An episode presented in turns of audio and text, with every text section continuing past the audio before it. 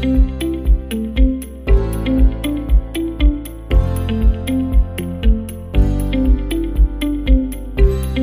everyone, welcome back to the Metalogic Podcast. I'm your host, Aditya Koshka, and this week I'm happy to have Ryan Goyle back here with us to talk about deep learning and artificial neural networks. Hey, Addy, th- uh, thank you once again for having me.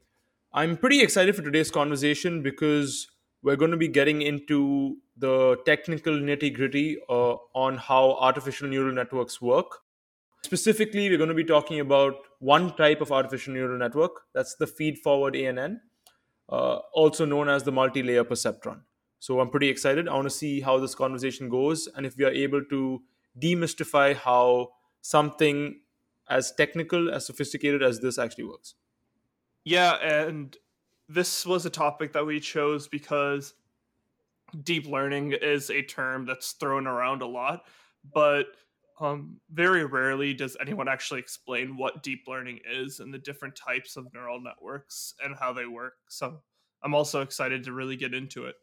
So, Addy, before we get into what ANNs are or how ANNs work or the math behind ANNs, I thought it would be interesting to start off today's conversation by understanding why it is important to even study about them or why it is important to understand how ANNs work. Why artificial neural networks or deep learning in general is so such a hot topic and people want to learn about it is because it's the algorithm that is behind some of the most common um, and most exciting technologies that um, are there in 2020. The main one being autonomous cars. So when you think of Tesla and Waymo and the the work behind autonomous cars, that's all being done with deep learning and neural network algorithms. Another classic example would be fraud detection. So in cybersecurity or in banking, um, the fraud detection algorithms to go out and find which transactions are fraudulent and which are okay. That's all being done using artificial um, neural networks. Generally speaking, though, these neural networks do work better when you have a large amount of data as compared to traditional machine learning models that work better when you have smaller amounts of data. But these deep learning algorithms are um, I would I would say not easier to work with, but they are um, they do stuff like feature selection and feature extraction automatically, so it takes out another person that needs to choose the variables that are important. It's part of these algorithms that, that are making those decisions. That's a good point, Addy. But I think it might be helpful to talk about what an artificial neural network even is in the first place uh, before we get into more sophisticated uh, technical things such as feature extraction and feature selection. Yeah, so artificial neural networks are a type of deep learning model, as I've mentioned already, and it's used specifically for regression and classification problems. Um, today, we're going to be talking specifically about feed forward artificial neural networks, which is a type of artificial neural network. And we'll get into what the feed forward portion means um, shortly. But there are different types of deep learning models, such as um, CNNs, which are convolutional neural networks, usually traditionally used for computer vision, and RNNs, which are recurrent neural networks, which are usually used for time series analysis. But today we're going to be focusing on feed forward artificial neural networks. So let's get into the nitty gritties of artificial neural networks and how they actually process data. Yeah, so I think the first thing that we need to understand is the topology or the structure of an artificial neural network. Now, the word artificial neural network itself gives a hint that it has something to do with the human brain. And the whole point is that it, it is sort of structured similar to the human brain in which it strings together multiple nodes or multiple neurons. So let, let, let me explain it in more detail. So an artificial neural network has, for sure, it has an input layer and an output layer. Okay. So in the input layer, you have certain number of neurons or nodes. Now, the number of nodes or neurons that you have depend on the number of features that you have and the t- types of features that you have. So let's take an example. Let's say you're trying to predict whether an airline or, or, a, or a flight is going to be delayed or not delayed. So predicting delay or not delay is the output, but you're going to have certain input variables or features, such as let's take two exa- let's let's take two. The first one is the probability of rainfall, uh, and the second could be the flight carrier. And let's say the options for the flight carrier uh, are United and Delta. So how the input layer works is it has the same number of nodes as you have input features. But if you have a categorical feature, then the number of nodes are equal to the number of levels in the categorical feature. So in our specific airline example, you would have three nodes in your input layer. Let me explain why. Your Wait, first wait, node is going to be before you get there. Before you get there, yeah. do you want to give a very short summary on what the difference is between a categorical feature and a numerical feature? I know it's really simple to us, but could you get go into that? So I think it would be best best explained with an example. So your numerical feature could be like a discrete or continuous numerical uh, input. So this is think of it as numbers, and these numbers don't represent classes or categories, but they're truly numbers in themselves. So when you think of rainfall, probability of rainfall, there's a seventy percent chance that it's going to rain today. That's not a class. That's not a category. That's a number. That's a decimal number, mm-hmm. right? So that's a numerical feature. A categorical feature can be divided into what we call nominal and ordinal, but I don't want to bore you guys, but essentially what it means But is it's a category. It's in the name. it's a category, yeah. So it's delta or united. It's green, blue, red. It's first standard, second standard, third, first grade, second grade, third grade. Like they're categories. They're not they're not numbers in themselves. So yeah, so ba- back to ANNs. What the number of nodes in your input layer is equal to the number of uh, input variables that you have, but for every categorical variable that you have, there, you're going to have one node for each level of your categorical variable. So in our airline example that I just briefly mentioned, you're going to have one input node for your probability of rainfall variable because it's a numerical variable. But for your second variable, the flight carrier, you have two options within this United and Delta. So you're going to have one input node for each option. And these take the form of a dummy variable. So in total, you're going to have three different input nodes. So let's say there's a 70% chance of rain and you're taking a United flight and you want to predict the uh, probability that it's going to be delayed or not. In this case, through your first node, which is your first input node, it's going to uh, 0.70 is going to be passed in as it is. And in your second node, which is going to be United, uh, it's going to be a 1 because it is a United flight. And the second and the third node, which is the Delta, it's going to be 0 because it is not a, a Delta flight. So that's that's that's how your input layer is structured. and moving you on to the output layer. the you can kind of think of those dummy variables as on-off switches, right? You only Exactly. turn on you only turn on the one variable if it's if in this case it's a United flight, and the rest of them would be zero. Exactly, exactly. And how an output layer works is also dependent on the, the sort of problem. So if you have a classification example, uh, you're going to have as many output nodes as you have classes in your output variable.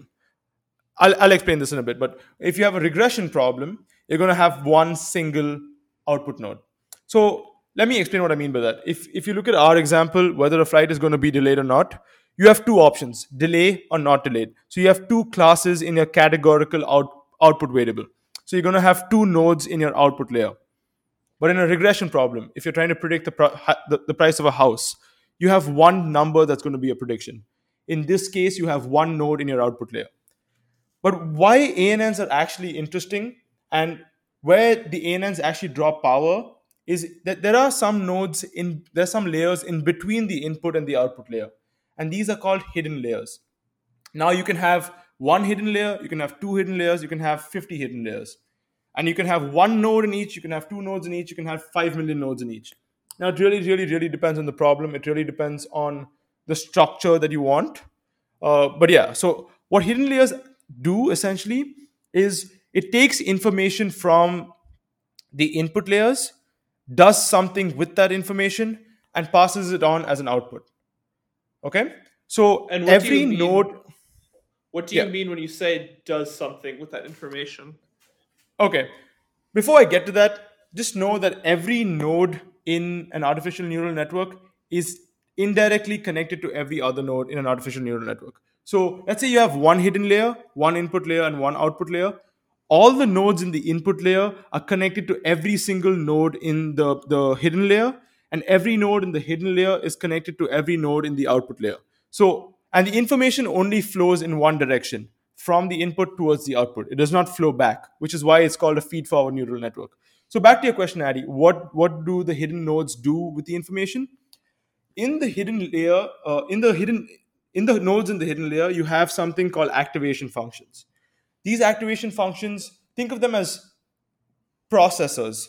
They, they take the information coming in, so from the input layer, and they, they perform some mathematical operation to that information and pass the output to the, the next layer, which could be another hidden layer or it could be the output layer. So let me give you an example.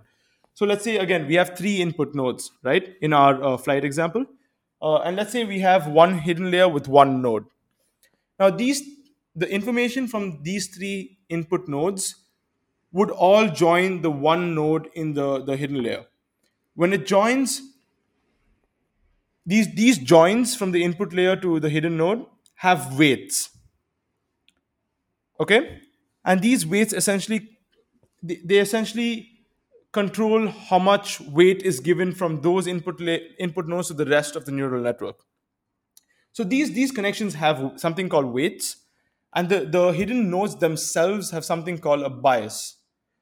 So the weights on that lie on the connections get multiplied with the inputs that come on along those connections. Okay, so uh, once they get multi- once each of the inputs get multiplied by each of the weights that sit on connections, they then get added together. Once they're added And- together, the bias yeah. Mhm. So so before you continue, where are these weights and biases that you're talking about coming from?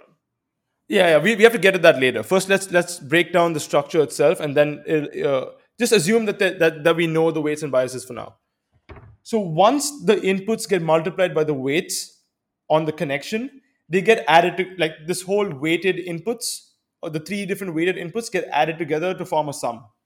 Now this sum is what enters the hidden node. This sum enters the hidden node. A bias that rests within that hidden node is added to the sum, and then a mathematical operation is performed on it.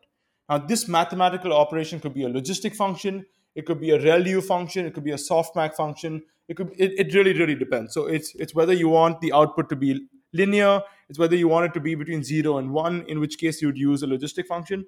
And yeah, so this really depends on the problem. This really depends on the type of data that you have. But you do have multiple forms of mathematical operations that perform some form of process to the, the, the weighted inputs and bias that comes into, into the hidden node.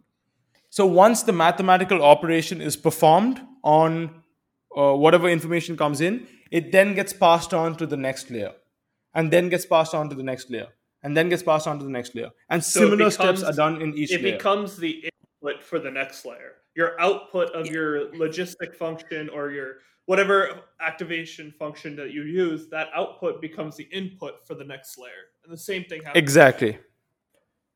And it, it follows along until it becomes an output in the output layer.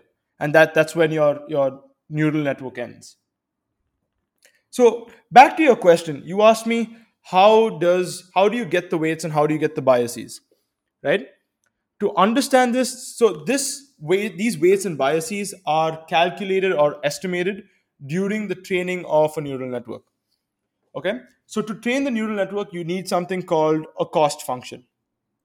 And for example, one example of a cost function is uh, sum of squared errors or mean squared errors. Or it could be anything that tells you how far your actual values are from your predicted values. Okay. Mm-hmm. So let's say so and yeah so these weights and biases are initialized in a certain way. So you could choose them at random, or you could have a specific initializer that chooses them at zero. You, you have multiple types of initializers, and I don't think it would be productive to get into them. But what happens is, let's say they're chosen at random. All your weights and all your biases are chosen at random. You have one flight data observation that gets passed on through this ANN that has random weights and biases, and it gives a prediction at the end. and you know the actual value of this observation because it's it's a part of your training set so now you can see how far off your actual value is from your predicted value and this forms something called the error right so what what the neural network tries to do when predict when estimating the weights and biases is a process called gradient descent. You want to try and minimize your squared error. You want to minimize your error. You want to be as close as possible to the actual value. But gradient descent uses a lot of compute and it's very very very difficult to actually reach the bottom of a gradient. So instead it does a process called backpropagation which is it's like a cheat code gradient descent. It tries to estimate a gradient descent.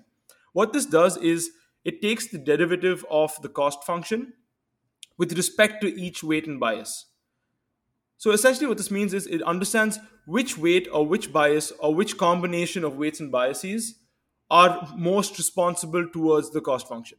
So if weight one, if changing weight one would really affect the cost function, you want to change weight one. If changing weight three will not really affect the cost function, you don't want to change weight three. And so one by one, each observation is passed through the uh, the ANN, and after each observation is passed, the, the weights and biases get iteratively adjusted until it sort of optimizes or it sort of converges into what the algorithm thinks that the gradient descent would have achieved anyway. You know what I mean?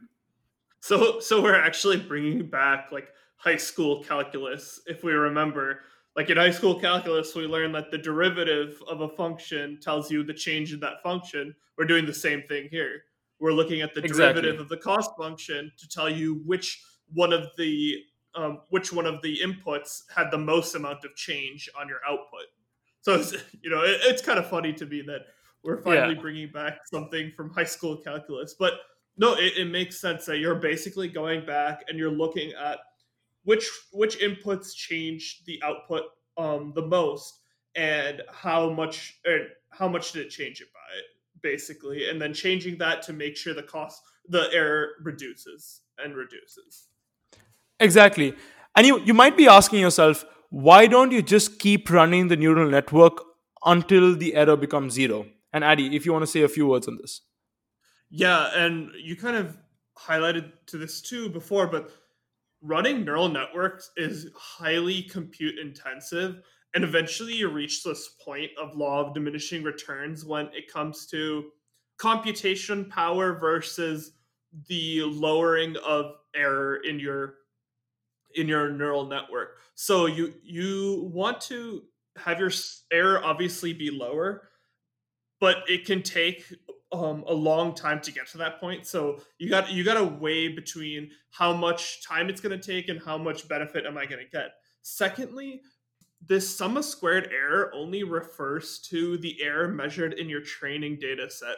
And we've highlighted this phenomenon before in other podcasts, but the term overfitting comes into play when you start to tune your model so much to the training set that when you feed it new information for the first time, it's actually off um, because the model that you created is so attuned to your training set. So you, you have to be careful of overfitting and you have to be careful of the computational power that it takes for these models.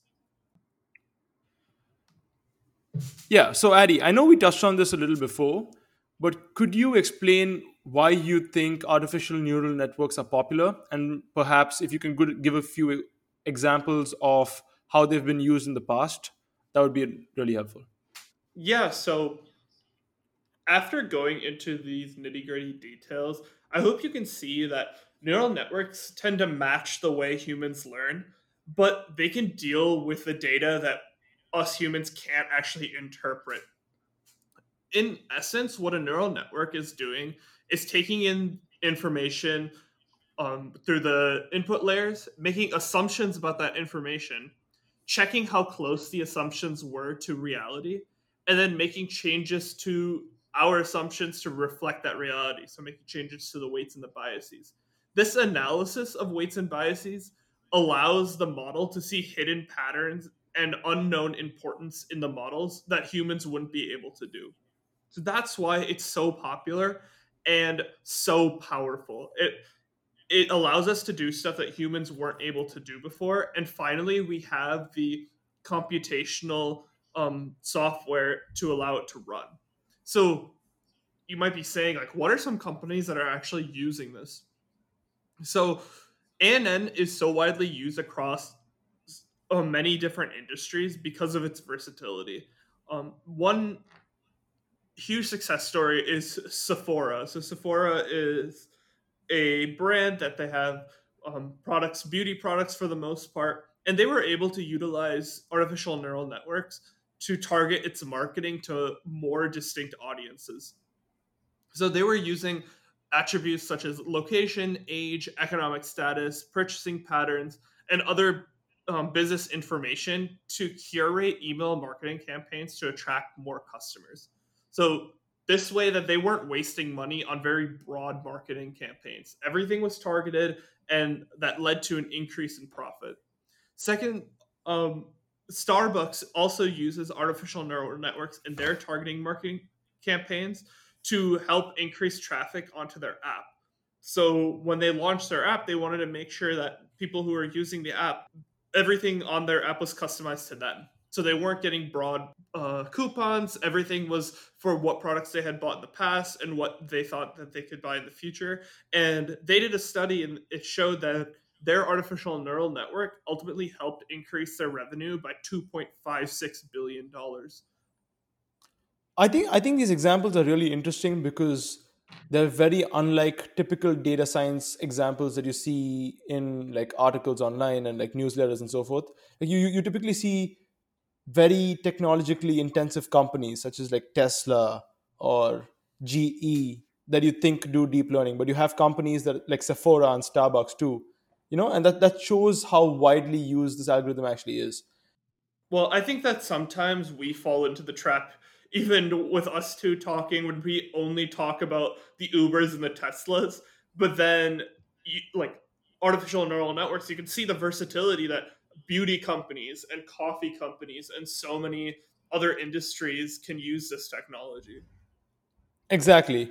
And also at Metalogic Consulting, we also do use artificial neural networks or multi layer perceptrons for manufacturing companies. And one of the biggest use cases for uh, artificial neural networks are predictive maintenance, internal or external. So this could be helping manufacturers sort of predict when their machinery would require maintenance. So now they could predict failure and they could re- they could be proactive. They don't need to react to failure. This could help them save costs, prolong the life of the, the machinery, and so forth. And also, they could do this externally. They could provide their customers. So let's say you're selling a Dell laptop.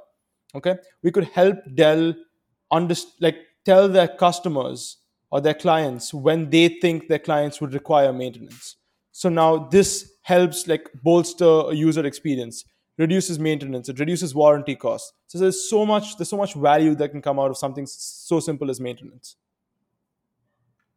Yeah, and maintenance is just one of the ways that we use it, but it's it's a very clearly we're really clearly able to see the value that ANN brings to maintenance and um, to warranty adjustments and stuff like that as we wrap up here today, uh, I hope that this conversation we had was helpful in demystifying the world of neural networks, of deep learning, really helping you understand that um, this isn't very complex uh, once you get into the nitty gritty details. I think um, conversations like this um, will help you understand how deep learning and artificial neural networks can be applied to so many different industries and so many different um, problems. Uh, thanks, Ryan, for being here today. Do you have anything that you want to add on um, before we end our conversation? Yeah, just a quick note. Uh, I think it is important to to tell our audience and tell our listeners that what we covered today about artificial neural networks is just it's just a quick introduction and a quick and dirty overview of what ANNs do. But if you want to get into even more nitty gritty mathematical fundamental details, that's when that's when you can actually see the true power of ANNs. When you get into the parameters, when you get into the tuning, and we, we might make a podcast on this in the future, but that's truly when you see how powerful ANNs actually actually are. Yeah, um, we started off by saying this, but there's a reason why ANN is being used at the world's biggest companies um, for so many different applications. It is one of the most powerful algorithms out there. And you're right, we didn't really go into like the very specific details, but this was a gr- great conversation about an overview of ANN. But yeah, uh, we look forward to bringing you, you know, more episodes where we can go deep into the nitty gritty details to show you, and other other episodes about different topics that we have. Thanks, Ryan, for being here today, and I hope that you have a great day. Thank you for having me, Eddie.